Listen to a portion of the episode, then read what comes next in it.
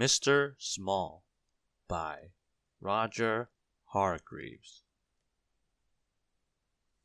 Mr. Small was very small, probably the smallest person you've ever seen in your whole life, or perhaps the smallest person you've ever seen in your whole life because he was so small you probably wouldn't see him anyway.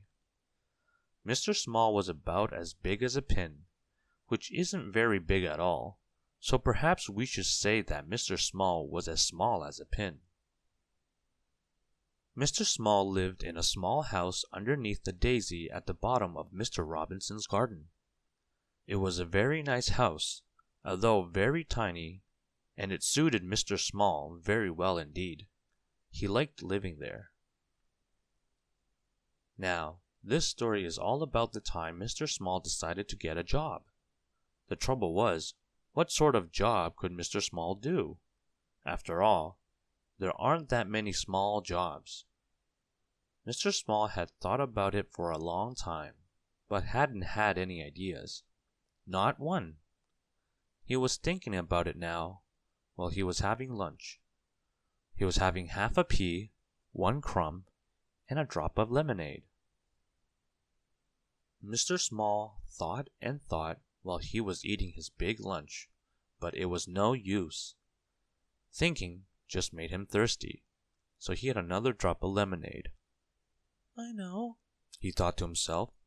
After lunch, I'll go see Mr. Robinson and ask his advice. So after lunch, he left his house and walked to Mr. Robinson's house at the top of the garden. It was quite a long walk for somebody as small as Mr. Small and halfway there he stopped for a rest. He sat on a pebble, feeling quite out of breath. A worm crawled by and stopped.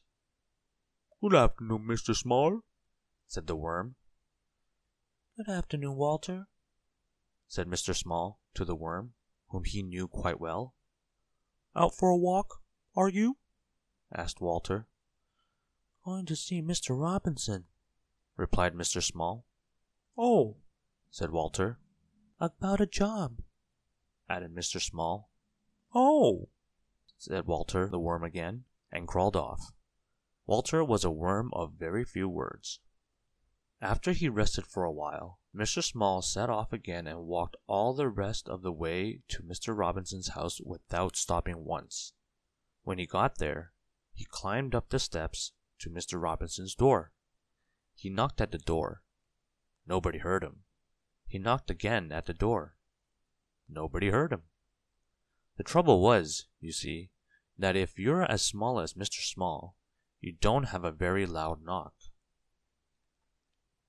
Mr. Small looked up. There, high above his head, was a doorbell. How can I ring the bell when I can't reach it? thought Mr. Small to himself.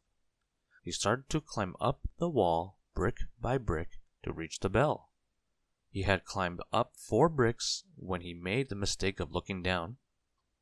Oh dear, he said, and fell. Bang!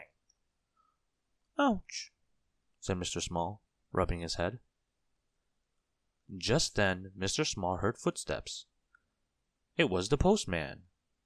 The postman came to the door, posted his letters, and was just about to leave when he heard a voice. Hello? said the voice. The postman looked down. Hello, he said to Mr. Small. Who are you? I'm Mr. Small, said Mr. Small. Will you ring the doorbell for me, please? Of course I will, replied the postman in answer to Mr. Small's question and, reaching out, he pressed the bell with his finger. Thank you, said Mr. Small. My pleasure, said the postman, and off he went. Mr. Small heard footsteps coming to the door. The door opened. Mr. Robinson opened the door and looked out. That's funny, he said. I'm sure I heard somebody ring the doorbell. He was about to shut the door when he heard a little voice. Hello, said the voice. Hello, Mr. Robinson. Mr. Robinson looked down and down. Hello, he said. What are you doing here? I've come to ask your advice, said Mr. Small to Mr. Robinson. Well, said Mr. Robinson, you better come in and have a talk. Mr. Small followed Mr. Robinson into the house and, perched on the arm of Mr. Robinson's favorite chair, he told him how he couldn't think of a job that he could do. Mr. Robinson sipped a cup of tea and listened. So you see, Mr. Small explained, how difficult it is. Yes, I can see that, said Mr. Robinson. But leave it to me. Mr. Robinson knew a lot of people. Mr. Robinson knew somebody who worked in a restaurant and arranged for Mr. Small to work there, putting mustard into mustard pots. But Mr. Small kept falling into the pots and getting covered in mustard, so he left that job. Mr. Robinson knew somebody who worked in a sweet shop and arranged for Mr. Small to work there, serving sweets. But Mr. Small kept falling into the sweet jars, so he left that job. Mr. Robinson knew somebody who worked in a place where they made matches and arranged for Mr. Small to work there, packing matches into boxes.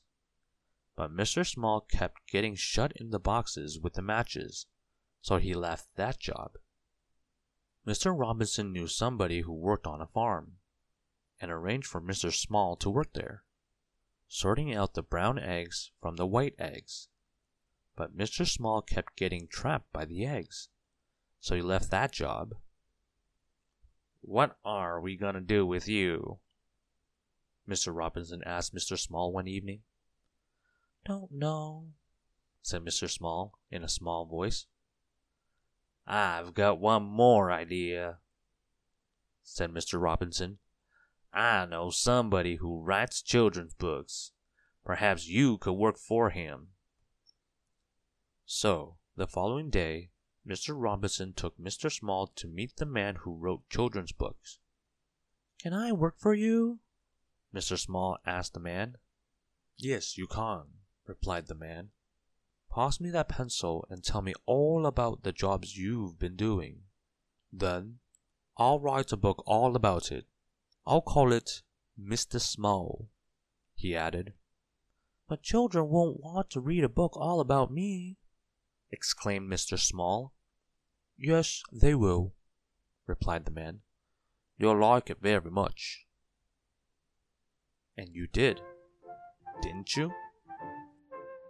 The end.